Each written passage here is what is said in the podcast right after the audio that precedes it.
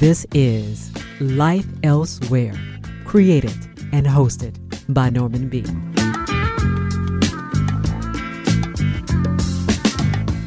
Hello there. Welcome to Life Elsewhere. I'm Norman B. Well, in the next 60 minutes, we're going to go in two very different directions, so to speak. Coming up in the second part of the program, our good friend, environmentalist, and gentleman who writes about global warming frequently, has a new article in Counterpunch. It's all about UFOs. Or is it? We'll talk to Robert Hunziker in the second half of the program. First, I'm very pleased to welcome back to the program uh, an author. I just love talking to this man. He's got so many things to talk about. And goodness, he's got a new book which really goes into the let's just use an old fashioned phrase the nitty gritty the book is called The Midnight Kingdom, and listen to the subtitle because it's very important A History of Power, Paranoia, and the Coming Crisis. Jared Yates Sexton, welcome back, my friend, to Life Elsewhere. Hey, thank you. I'm going to be saying nitty gritty for the next couple of weeks. that's, that's that's baked into the cake at this point. Now, is that something that your grandmother might have said? That is absolutely something that Grandma Lois would have said back in the day. Now, you know why I'm mentioning your grandmother, of course, is that you start the book off by talking about your grandmother, and you finish the book by referring to, in the epilogue, by referring to your grandmother, which is such an important, I mean, it's so important because growing up in Indiana and your grandmother and everything, this is an integral part of the story that you tell in your book. I want to get to it that in a few details here, but first of all, I have to tell you that after my initial read of your book, I thought, now what am I going to say to to Jared? What's my big takeaway? And stand by. My my takeaway from the Midnight Kingdom initially was be afraid, be very afraid. What do you think? Yeah, I, I mean, listen, I I've spent the last few years warning, um, you know, in conversations with with you and others that there's something that is brewing in the United States of America and around the world, a right wing authoritarian movement uh, that is obsessed with rolling back the progress of the 20th century, with reinstalling hierarchical rule, um, you know, really, really oppressive systems. But I do also want to point out as we're having this conversation I know I have a little bit of a reputation as a as a doomsayer. I get that. Um, but I am very optimistic. I am very hopeful. And you know, I think the conversations that you and I have had and a lot of the conversations others are having point to a better future that we are going to get to. But in order to get there, we have to understand that the alternative is uh, really ugly, really, really ugly. Yes. Well, I'm glad that you said that because I, I, I, that was something that I wanted to say because I, I started off by saying my initial response or my initial takeaway was be afraid, be very afraid. But then reading your epilogue, and then we come back to just focusing on your grandmother just for a moment because you do say at the very end of your epilogue that, yeah, if we do this right, if we handle this situation correctly, things could be okay. Things will be okay. But then that's that big if, if we handle things correctly. And this is why the Midnight Kingdom is so important because you give us a history of power, paranoia, and the coming crisis.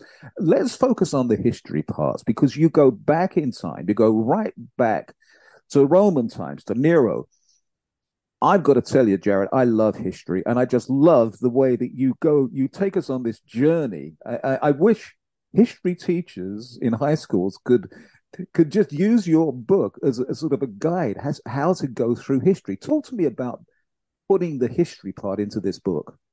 Well, you know, one of the things that's happened in my life, um, one of the only reasons we're having this discussion is because back in 2016, I was sneaking into Donald Trump rallies and reporting what I heard from there.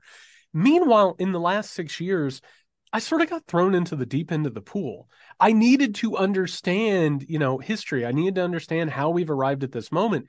This book is me learning that mm-hmm. history. It's going back and sort of like having to like update myself. So hopefully the book is sort of riding along with me as I'm discovering these currents of history and as I'm discovering, and, and this is one of the overarching themes, the situation we're in right now. It looks like a lot of situations that have occurred over history, over these cycles. And the good news is that humanity can learn from these things. We can look back at where we've been and the fights that we've already had, and it can inform what we're doing now. The problem is that history is hidden, right? History has been intentionally obfuscated and hidden by very powerful, very wealthy people.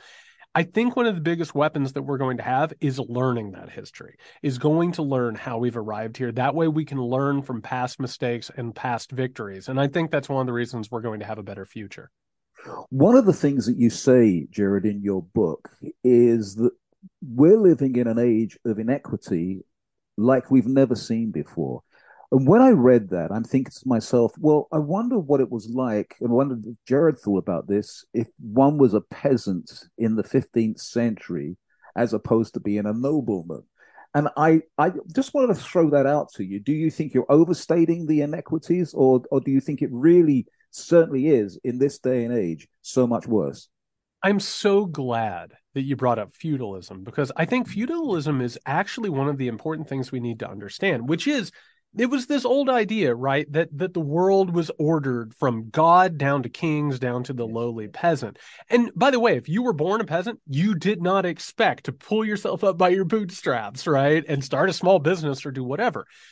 What we're actually looking at now is more of a neo-feudalism. It's it's more of a rebirth because once capitalism took over, it was this idea of a meritocracy, right? You could work your way up. Like the world is malleable and like you would be rewarded for your talents. Now we've arrived at this point where you have feudal lords, like like you know, even Elon Musk likes yes. to call himself a lord, a techno lord, a techno king. They now hoard enough resources that they can afford to have their own private space agencies, right? That's different. And what's actually happened is that that idea of a meritocracy, the idea of uh, American dream, the bootstraps, whatever you want to call it, that has been destroyed. And we're moving back into the concentrated wealth and capital of exactly what you're talking about.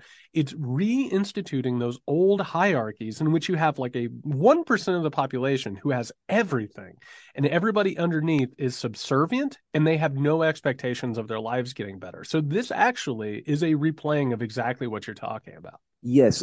Whilst we're on this subject of feudalism, because it's something which I've I've thought about a great deal, as particularly as I've gotten older, and when I see what's going on around me, just like you.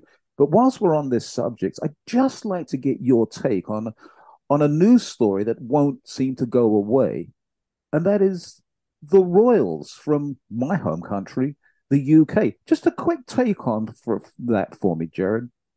Well, I'm also glad you brought that up because I actually think the British monarchy is a really interesting thing to yes, take a look yes. at. Because, you know, feudalism has this moment, and, and this is something I talk about in the book that we need to be uh, aware of because we currently live in this, uh, you know, pseudo liberal democracy. Everyone wants to say everything everything's going to work out, right? We're at the end of history. There's nothing else that could possibly ever take this place. Feudalism was the exact same.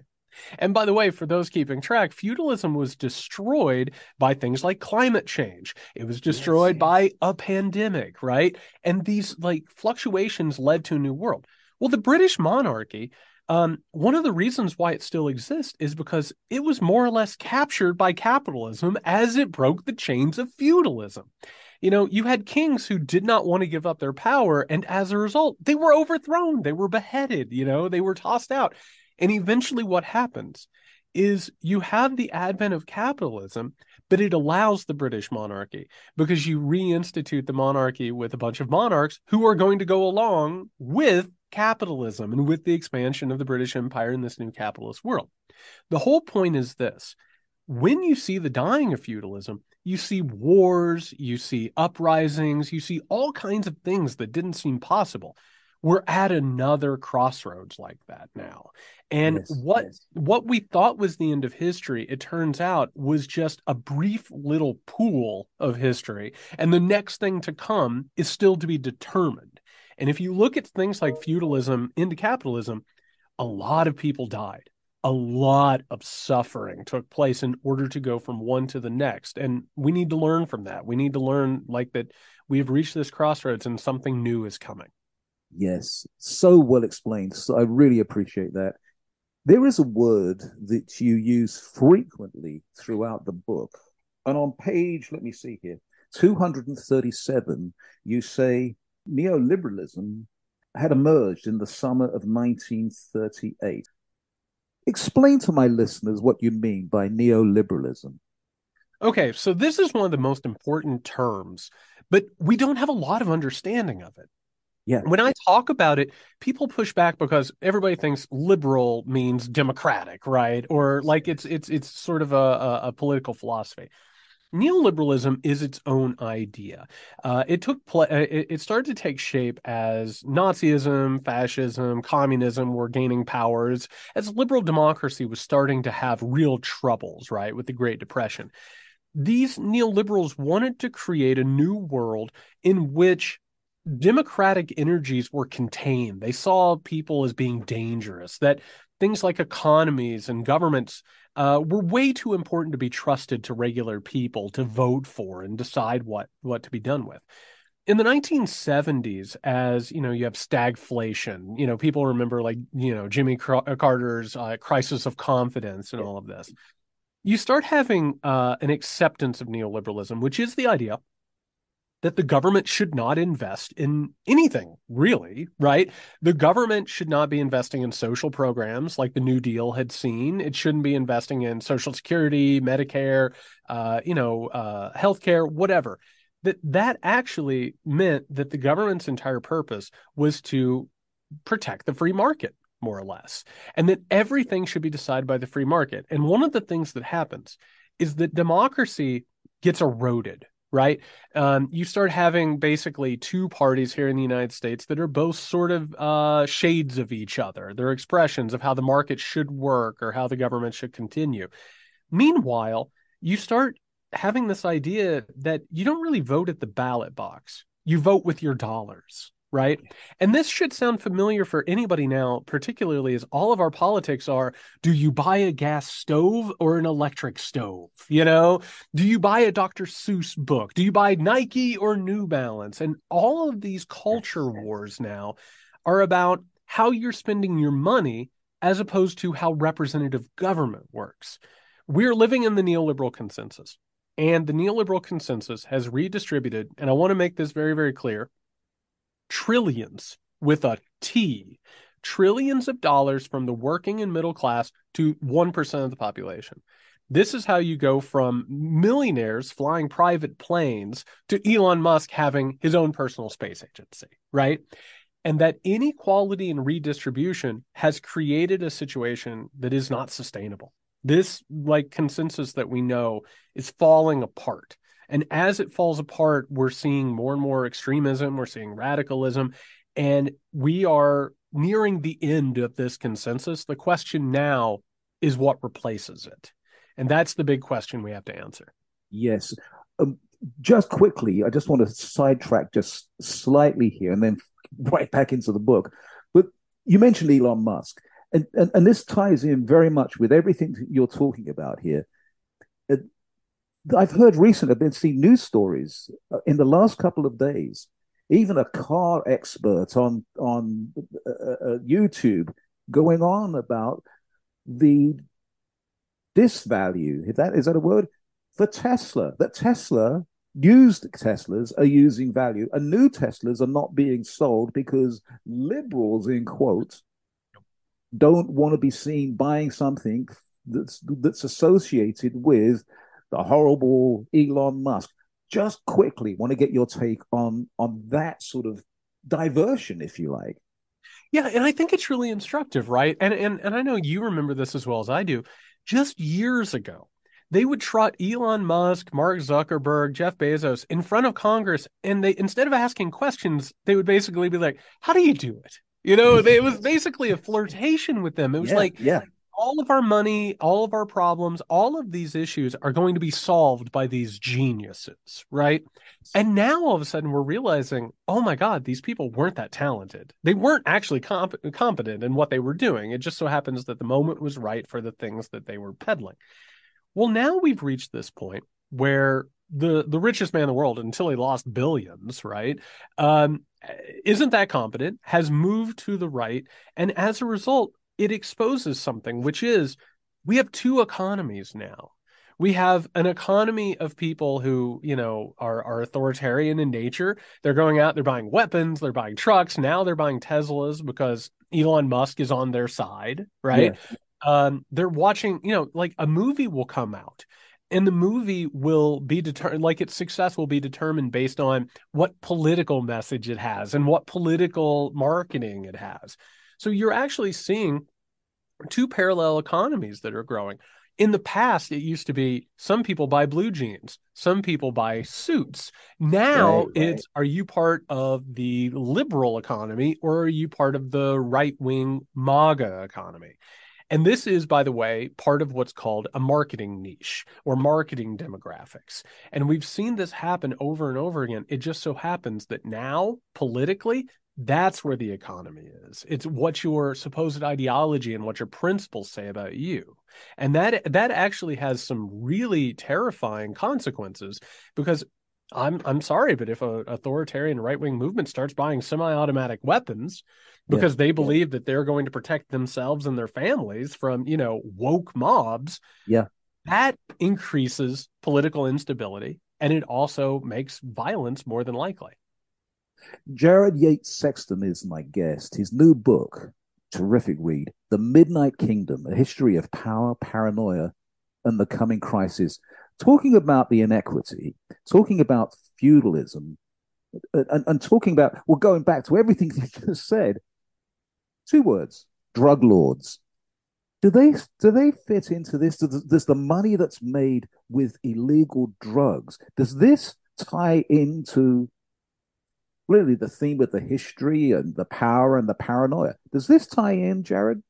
Well, you know, one of the the things that I found researching this book is that basically you know you you want to talk about everything from cartels to organized crime they go hand in hand with systems of power. You know one, one of the most amazing things that you see throughout history is you have the establishing of laws you have the establishing of law enforcement and then you have organized crime that happens on the other side of it. And the same people are involved in it constantly. You know the the drug trade is one of the biggest means of money laundering and if you actually look through history it has done everything from funding political operations like Iran Contra to uh, you know slush funds to to laundering this this type of money. So what you actually start to realize is that these systems of law and order are actually weapons right it's not actually the establishment of an equitable system where and, and, we know this we know that white wealthy men don't you know usually get held mm-hmm. accountable for their actions it's actually a weapon for the powerful to use to people below them. And and actually, I found that I traced that back to ancient Rome, where there were two classes. There were a group of people who wielded the laws, and a, peop- a group of people who were subject to the laws. And now we've come back around to that, and it's more explicit than than basically ever. Yes, Jared, there's one word that after reading your book and then going back and reading it yet again, there's a word that came to my mind, and and I, and I I, I, want to ask you about this, and that's information because it really ties in again so much, particularly to the coming crisis and about all the paranoia, and of course the history. It, it is how we get our information, what we believe in, and what we accept as as believable when we start to unravel that, it bec- it sounds crazy. It sounds absolutely bizarre and nuts. But at the same time, it's it's so important. But I don't know that you and I think about it, and people that you talk to, and people that I talk to. But does the average Joe think about information and how he gets his information? Well, you know, I, I come from uh, this really, really poor working family. Uh, factory workers, laborers, coal miners, you name it.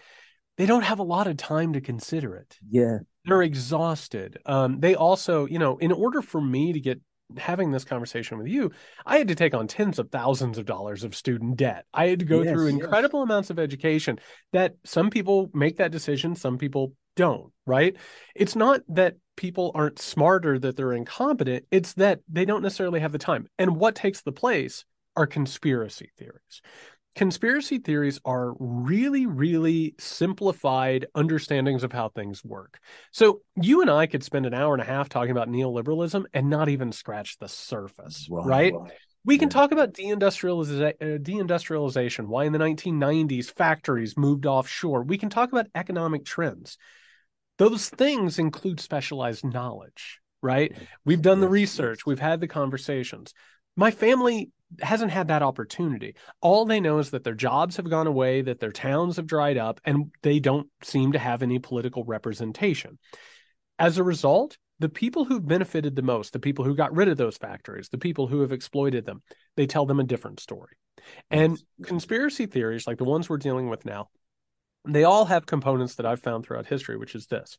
The wealthy and the powerful tell a story about why things have happened but they take the con- they take the responsibility off of themselves and put it on their political enemies right?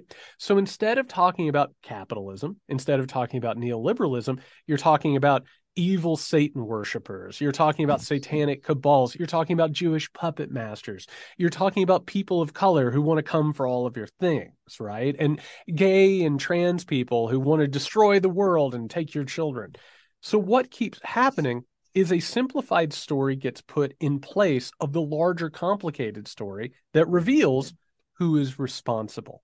And right, that right. is where we're at right now. That imp- and, and by the way what i found in history and this shocked me is that you can always tell when these crises are coming because the right wing always goes after education they always go after educators. They always intimidate teachers. They always take over curricula. And when they do it, they're doing it to change history and they're doing it to change your understanding of how things work. It, it it's like clockwork, and I was I was shocked to find it. Yes, Gerald, I want to just mention something that you said on Twitter. I think it was yesterday, publication day for the book, and you said, "This is the hardest thing I've done," and I'd just like to delve into that just a little bit more. Explain to us why this was the hardest thing you've done. Well, I I want to be honest about this. Um, you know, I had paid attention to history and politics most of my life. You know, I was I was always very very curious. But what I didn't realize was that I was consuming weaponized knowledge. You know what I mean? Most of our yeah. understandings of yeah. American and world history, um, they're written by powerful people. You know, uh, history is written by the victors. And what I had to do was I had to go in and I had to confront preconceived notions that I had of how the world worked and how these things took place. And I had to look at honestly some really gnarly things. You know, you brought up feudalism. Yeah. Feudalism in part was made possible because citizens didn't know how to read. They didn't have any knowledge, right? They they were kept intentionally illiterate and in servitude.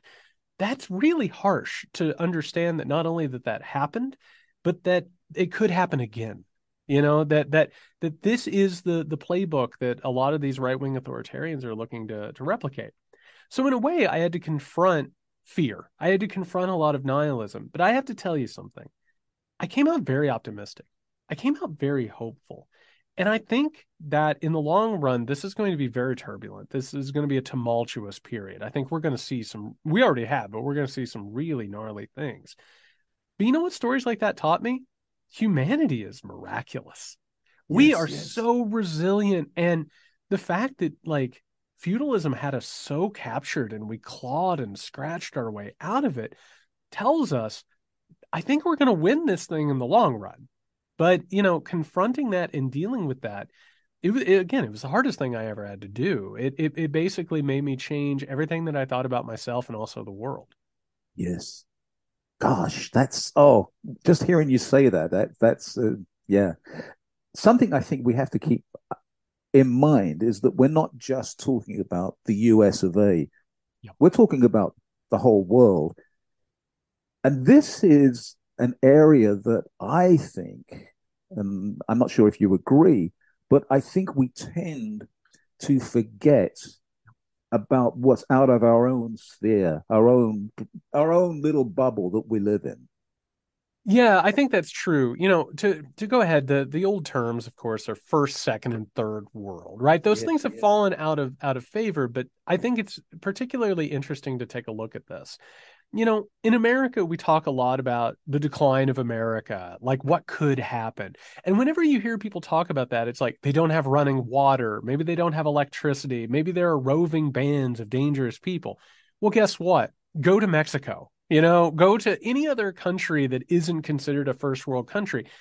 Those people are being exploited.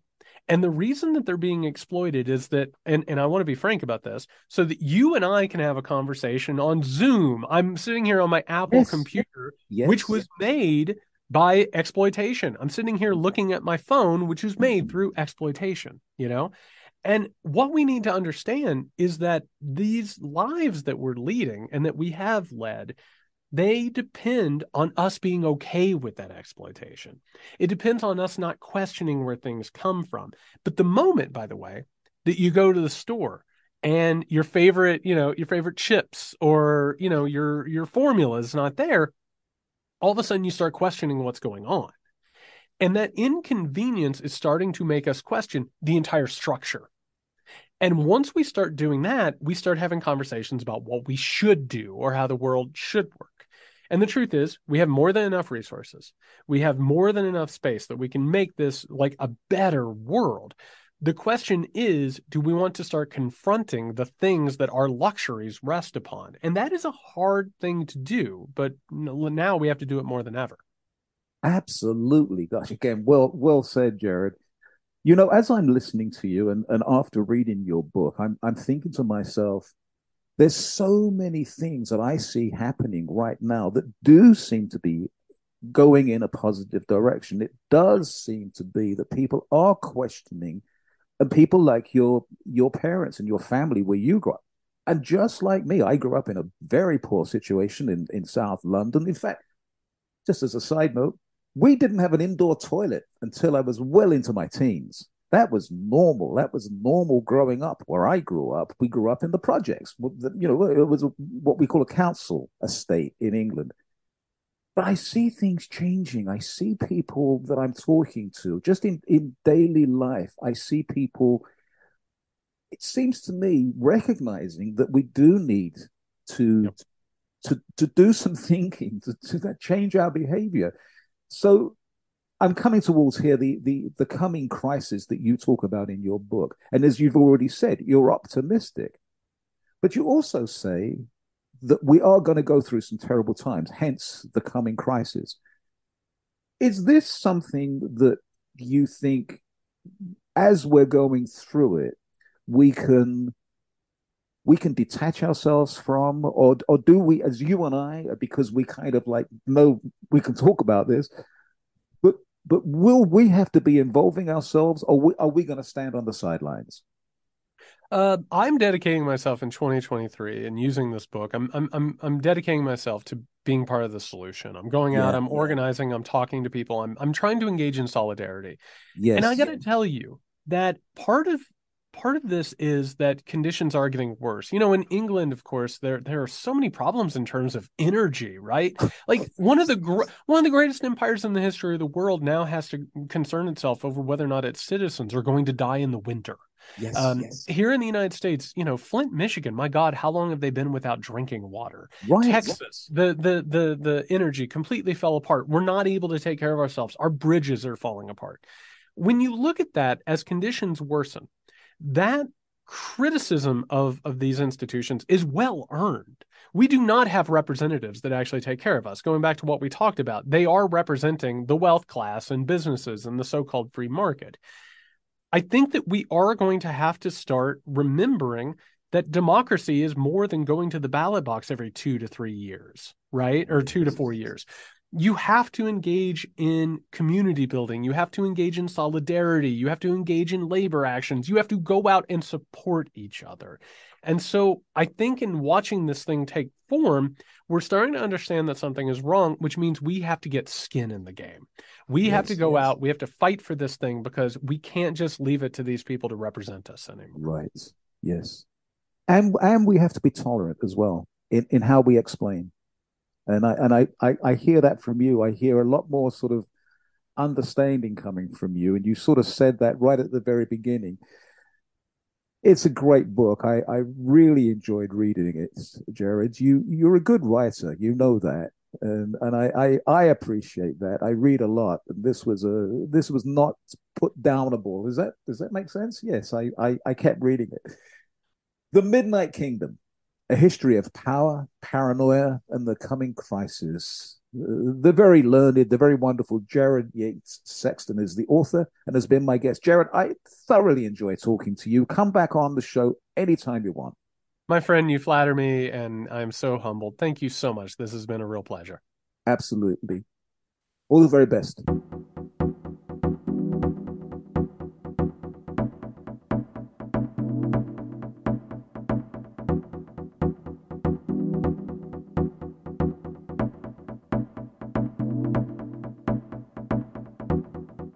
Thank you very much to Jared Yates Sexton for a terrific conversation.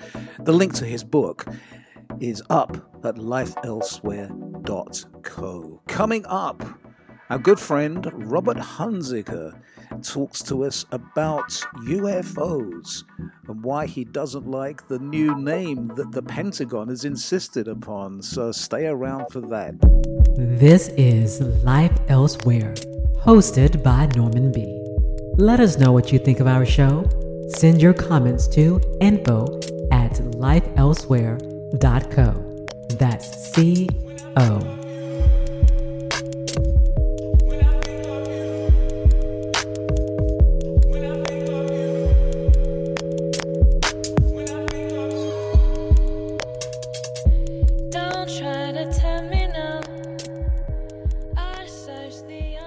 It's always a pleasure to welcome to the program a gentleman we love talking to because he always has interesting things to say, particularly about the environment and the climate, because that's what he's mainly known for. His work, his writing can be found in Counterpunch. And interestingly, a recent article caught my eye because it's about UFOs or is it? Robert Hunziker is my guest. Robert, welcome back to Life Elsewhere. Hi, Norman. Happy New Year to you. Great to see you and talk to you again. Nice to see you, Robert. Always a pleasure. So I was a little bit, and I'm going to be honest with you, I was a little bit taken aback when I saw the headline UFOs Forever uh, with the uh, signature there of Robert Hunziker. And I'm thinking, hold on a second here. Robert doesn't write about UFOs. And of course, then I got into it. So, can you explain to my audience what in the world is going on here? Robert Hunziker talking about UFOs? Yeah. Well, you know, um, I'm talking about unidentified anomalous phenomena, UAPs now. That's the new thing that the Pentagon has labeled it. That's their new acronym. And of course, I had a complaint to lodge about that. But just let's do a scenario here for a minute, Norman. Yeah. You and yeah. I are out on a hike. And I say to you, um, Norman, there's a UAP. Look. And you turn to me and say, UAP? What is a UAP? you missed you missed the UFO. Scenario number two. We're walking again together, and I say to you, Norman, there's a UFO. You don't say a word, but you look right at where that UFO is. So right. it's it's embedded in our culture, UFO. It is so much, and it has this stigma attached to it. So what's happened is the Pentagon, and this is really getting to be a serious situation, is taking this dead serious, maybe for the first time ever. They had to get rid of the stigma because they've actually told their pilots, fighter pilots, we want you to start reporting these when they happen. We know how reluctant you've been in the past because of the stigma, because you'll be made fun of, be crazed. Oh, another crazy report, yada, yada, yada. So let's do this. Let's talk about what the pilots are actually saying, because I yeah. have that information. Then let's talk about what the Pentagon's doing now. And let's talk, talk about couple, something else interesting. The Pentagon may have some information, top secret information that we want to talk about that we think we know something about that's really interesting. And then what I'd like to do is talk a little bit about what um, astrobiologists are saying about UFOs and aliens and so forth. And then finally, the fun part I want to take you to Roswell in 1947 yes. with Edgar Mitchell, the astronaut who went there uh, several years ago after his Apollo flight. He was born in Roswell. And I'm going to give you some breaking news about the Roswell incident when we do that. It's okay. very key. Okay. So, right. first, with what the pilots are saying right now, fighter pilots. And this is why the Pentagon has done a 360 or 180 or whatever it is turnabout, and they're taking a whole different approach. They're they're taking a very serious, measured, sober approach to UAPs. I have trouble saying that. UAPs. Yes, yes. Pilots say. Let's just start with Lieutenant Commander Alex Dietrich. Now, Alex Dietrich, a woman, was happened to be on 60 Minutes because she was one of the pilots on the USS Nimitz carrier strike group in 2004, flying one of our jet fighters, and she saw a very fast moving, erratic object. She happened to be in formation with her commander named Dave Fravor. And he said, Let me take the lead, you fly my wing. And he went to inspect this UAP, well, UFO then is what they were calling them. Mm. Uh, it mirrored his flight pattern, his flight behavior. If he took a left, it went left. If he nosed up, it nosed up. And then all of a sudden, it suddenly disappeared. At that time, when Commander Fravor and Lieutenant Commander Dietrich returned to the Nimitz and landed, they talked together and they said, you know, if we had been solo, we wouldn't have reported this. But since we were together, we're going to report it. And then, of course, it kind of got into the news. She got on to 60 Minutes, blah, blah, blah, blah, blah. Another example of pilots, there's an exclusive training ground or area off the US East Coast for new fighter pilots. And what's happened is that the air crews there are frequently observing these unknown objects that exhibit these highly anomalous flight characteristics.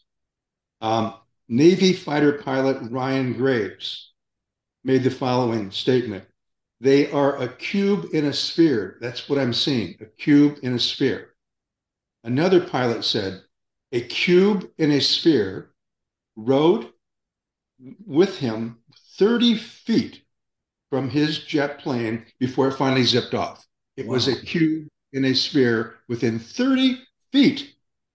Another F 18 fighter pilot had a near collision with a cube in a sphere, is what he described. So the main point to be made by what the pilots are telling us and what they told the Pentagon is that this technology shatters our perception of propulsion, of flight controls, of material science, and of physics. And they, all, all these sightings perform these things with no noticeable propulsion whatsoever. Now, what's strange, of course, is they see these things accelerate to hypersonic speeds and then they can suddenly stop and then they can make a right turn. So the Pentagon has got dead serious about this now. And they put out a report in June of 2021. And when they did that, they said that the US Navy pilots have reported 144 sightings since 2004. A year later, in May of 2022, they put out a report that the sightings had gone up to 400 with 11 near collisions of these UAPs. What happened in the interim is that's when the Pentagon said, we're going to rename UFOs UAPs so we get rid of the stigma. Number one. Secondly, we want the pilots reporting these incidents to us. And look at that. It went from 144 over a period of uh, several years to one year, 300 more. The pilots wow. are reporting them now. Yeah. There's a very interesting article, Norman, in the New Yorker that went into this in great detail called How the Pentagon Started Taking UFOs Seriously. And what they talk about there is um, they claim the government already has, and this is a quote, remarkable physical evidence that has not been released to the public. Uh, a Pentagon official they talked to implied the government possesses stark visual documentation of UAPs. Uh, the UAP investigators distributed two classified intel, intel papers, intelligent papers, via an ultra secure network of images and videos of a cube shaped object in a large equilateral triangle coming up out of the water. And they classified those as non human technology. Those are what the summation the, the people are thinking they have, but they haven't released it to the public yet. So it's a little bit of speculation based upon the interviews with some people at the Pentagon. So, Robert, can I ask you this? In all yeah. these reportings, was were any of these pilots able to take video or shoot any any photos? Has that yes. happened? That's what they think. That's what they s- uh, surmised in the New Yorker article that I mentioned. How the Pentagon started taking UFOs seriously. That's a great article. People should go back and yeah. read that in New Yorker. Mm. It goes into it's very long, but that's one of the things they went into that they believe that they have two classified intel papers that actually have the images, videos of cube-shaped objects and the large equilateral triangle that they have not released to the public. That's what they surmised based upon their interviews. It's not proven. What is yet. the scale? What's the scale? What's the size? Do we do we have any approximation? Uh, they typically are about 40, they think around 30, 40 feet in length, these uh-huh. cubes. Yeah, that's what they kind of reported. Um, so, um, but the pilots are all over this now. And they're getting, it's becoming more frequent that they're, this is happening. It's almost like the other side, if you will, is trying to reach out and trying to. I mean, when one of these gets within 30 feet of a jet fighter pilot, and who's who are most reliable people in the country and when it comes to great vision and, and, and, being able to recognize things in, in, in, in, in this space, it's our pilots. Yes. They're highly trained. They're trained to do this type of thing. Yes. And so the Pentagon is leaning on them. Now, let me tell you what the astrobiologists yes. are saying. Yes. Because that's also was in this New Yorker article. They said they, to a person, astrobiologists virtually all believe we are not alone. And you've heard of SETI, which is the search for extraterrestrial intelligence, yes. that whole uh, project that's ongoing, the Institute. Um, they believe we'll have inconvertible proof of intelligent life by 2036. Mm. We'll have inconvertible proof. This is what they're telling the people from the New York New Yorker who interviewed them. You know, there are hundreds of millions of potential habitable planets in just the Milky Way alone. Yeah. Think about that. And there, you guess how many galaxies there are? Milky Way is a smaller galaxy, by the way. There are two, we now know because of the James Webb telescope, there are two trillion galaxies in a, the observable universe. The observable universe. The largest galaxy, by the way, is called IC 1101. It has 100 trillion stars. That's that number. That number, Robert, is is just like a, you can't even begin to sort of, you know, yeah. envision that. That's yeah. that's ridiculous. Yeah, it's crazy. Yeah. Yeah. So so are, are you really you know our our tri- tried and te- true tested and, and, and brightest uh, scientists, uh, astrophysicists, and physicists are telling us now that we're not alone. They're telling us that, and the Pentagon's acting that way. Let's go to Roswell. Um, and because I've got a surprise for you when we talk about Roswell. Um, Edgar Mitchell, the astronaut, I wrote a review uh, of his book, From Outer Space to Inner Space. And uh, that's on Counterpunch if people would like to read it.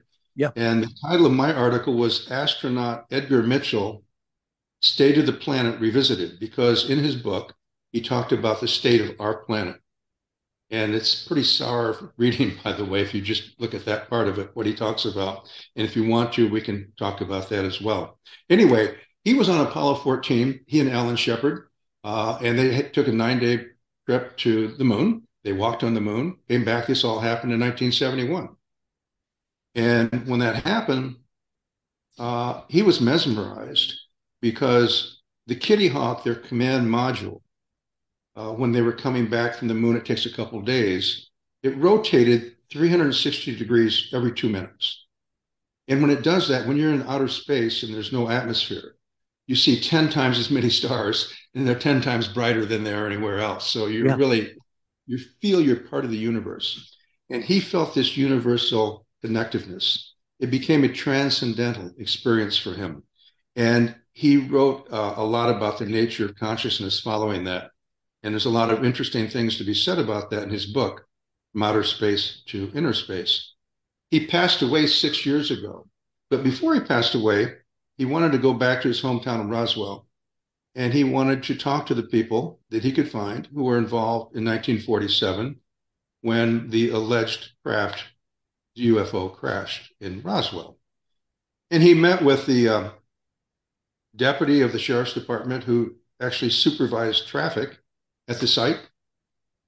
He also met with an officer of Roswell Air Base where the debris was taken and dead aliens were taken. He also met with the family member of the local funeral home that provided caskets for the dead bodies that were found at the crash. Talked to all these people. And most interesting of all, he met with Jesse Marcel Jr. And Jesse Marcel Jr. is the son of Major Jesse Marcel, an intelligence officer in the Marine Corps, who was the first military officer or person on the site, the crash site. He brought home that evening to his home debris from the crash site. And the debris that he brought home was indestructible material. And he told his family members and his son, This is not of this earth. He handed his son Jesse, who Edgar Mitchell talked to, a beam from the wreckage. And on the beam, in purple hued colors, were hieroglyphics, like you would find if you went to the pyramids. Huh. Hieroglyphics of mm. some kind. And his son held that beam in those with those purple hued hieroglyphics. This came directly from that crash site. Um, here's what uh, Mitchell said in his book after he had talked to these people and they had told him essentially, yeah, it was a UFO. There were alien bodies. We saw them, blah, blah, blah. On and on they went. Further on in his book, he said, I'll quote him I have had additional confirmation from very high ranking members of several governments that UFOs are real and that ETs have made contact with Earth. Their sources, their own militaries who are studying this matter. At the end of that chapter in his book, he said, I am persuaded utterly and completely that we are being visited by extraterrestrials. Now, the new book came out. Um, its initial publication, I think, may have been 10 years ago, and then they just came out with it again, or six years ago, or something, prior to his death. And then the new one came out with a foreword by Avi Loeb, the astrophysicist from Harvard, who was the person who identified the Amu Amu Amu, Amu uh, visitor to our solar system some years ago, if you recall. There was a lot yeah, of yeah, that, and um, he um, claims that that uh, he actually wrote a book about Omahu Omahu, which stands for um, uh, scout in a in a, in a um, indigenous language, and um, what happened, and the reason he thinks we're being visited, and he thinks that was an alien craft, by the way, is that it it it it did the opposite intuitively what you think it should do. Number one, it didn't have a, a tail to it like a comet would. Secondly, it re, it actually moved away from the gravitational pull of the sun. They've never you've never seen a comet or anything ever do that before. When it left our solar system, it moved away from the gravitational pull, of the sun at extraordinarily high speeds.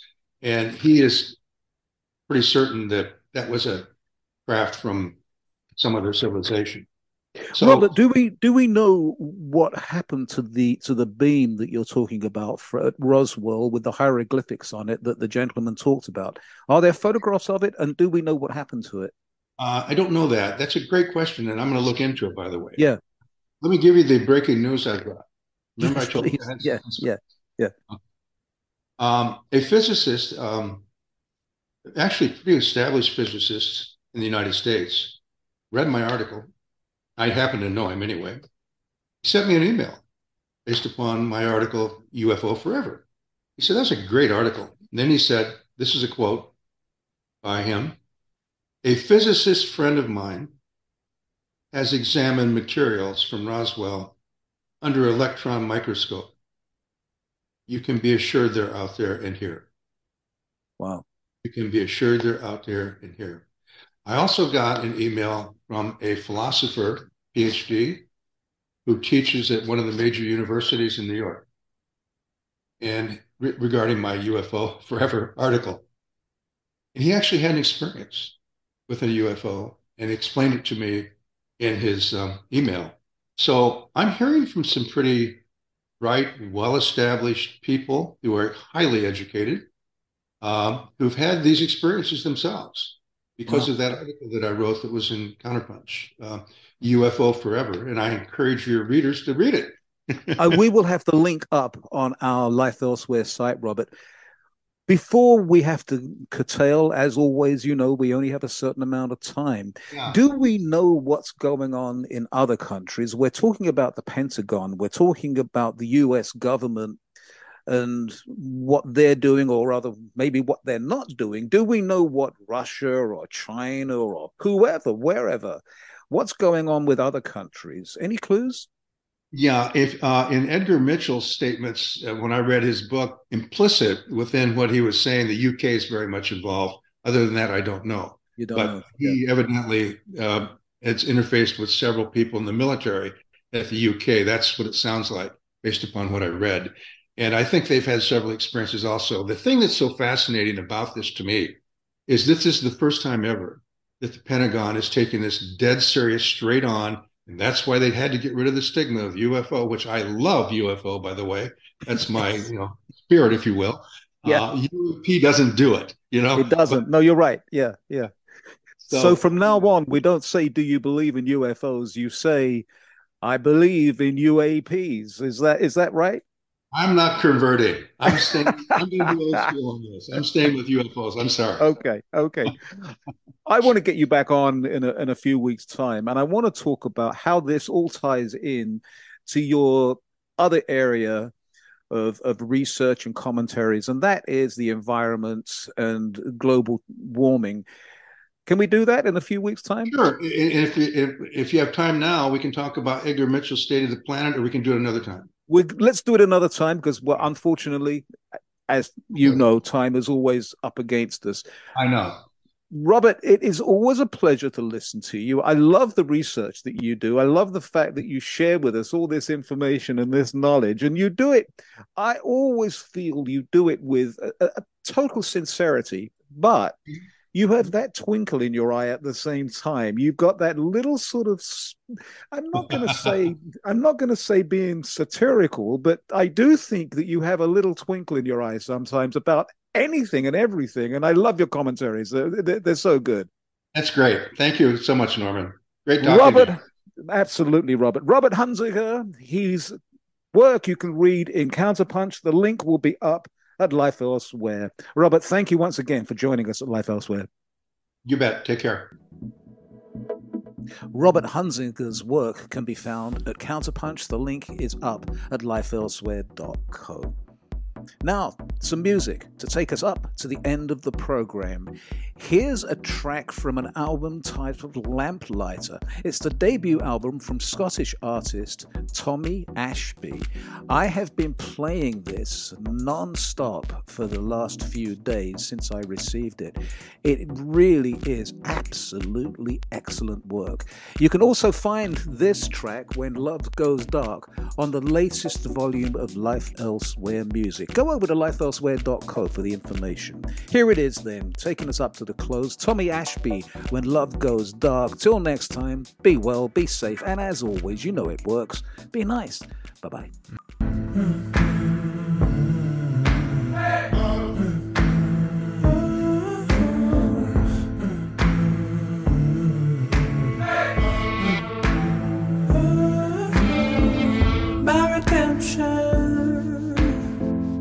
No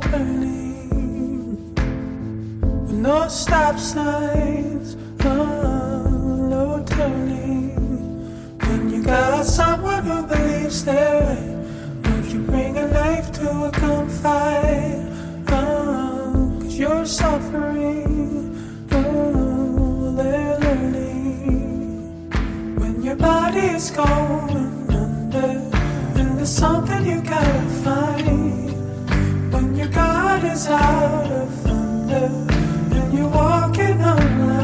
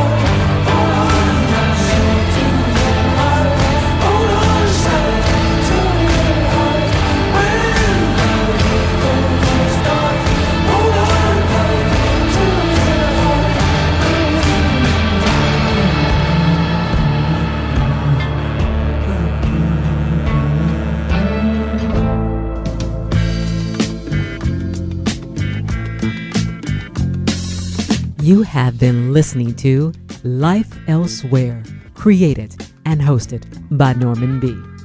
Life Elsewhere is written and produced by Norman B. Guest booking and additional research by Stephanie Lane.